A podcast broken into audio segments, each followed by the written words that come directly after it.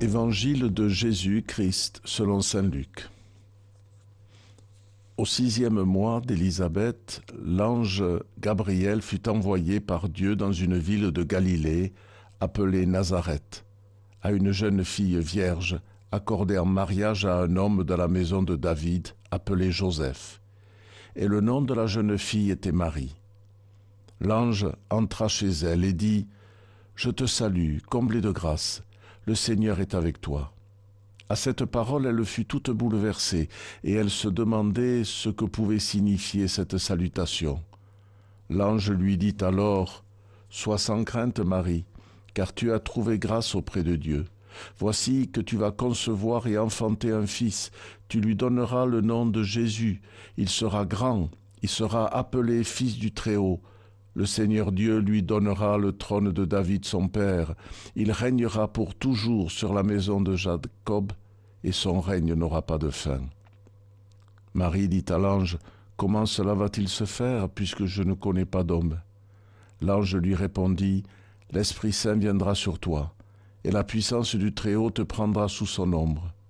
C'est pourquoi celui qui va naître sera saint, il sera appelé Fils de Dieu. Or voici que dans sa vieillesse, Élisabeth, ta parente, a conçu, elle aussi, un fils, et en est à son sixième mois, alors qu'on l'appelait la femme stérile, car rien n'est impossible à Dieu. Marie dit alors, Voici la servante du Seigneur, que tout m'advienne selon ta parole. Alors l'ange la quitta.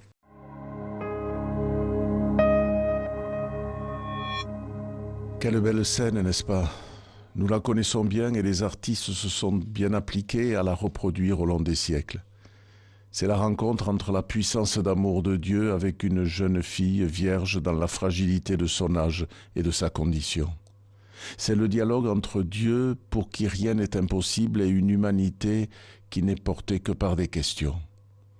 Marie ne sait plus rien tout semblait clair pour elle. Elle était accordée un mariage à un homme de la maison de David.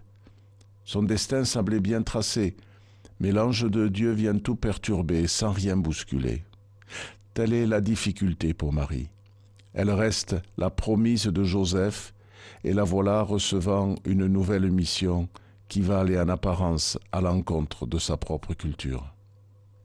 Et Marie accepte, car elle fait confiance à Dieu.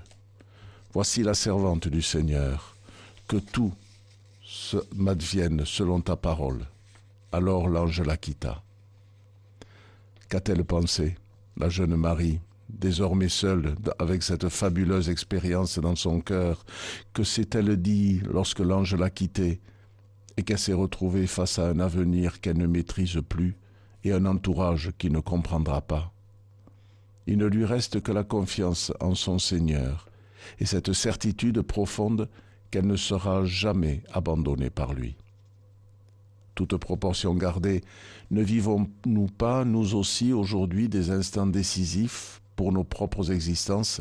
Ne sommes-nous pas, nous aussi, appelés à voir nos propres virginités, nos peurs, notre inexpérience secouées par un Dieu qui vient nous dire dans le tréfonds de nous-mêmes Je veux avoir besoin de toi nous nous avançons vers la fête de la Nativité, mais ne la réduisons pas à un temps précis dans l'histoire, et reconnaissons que le Seigneur féconde aujourd'hui encore toutes les situations que nous croyons difficiles à supporter, ou désespérées, ou simplement vierges de tout avenir.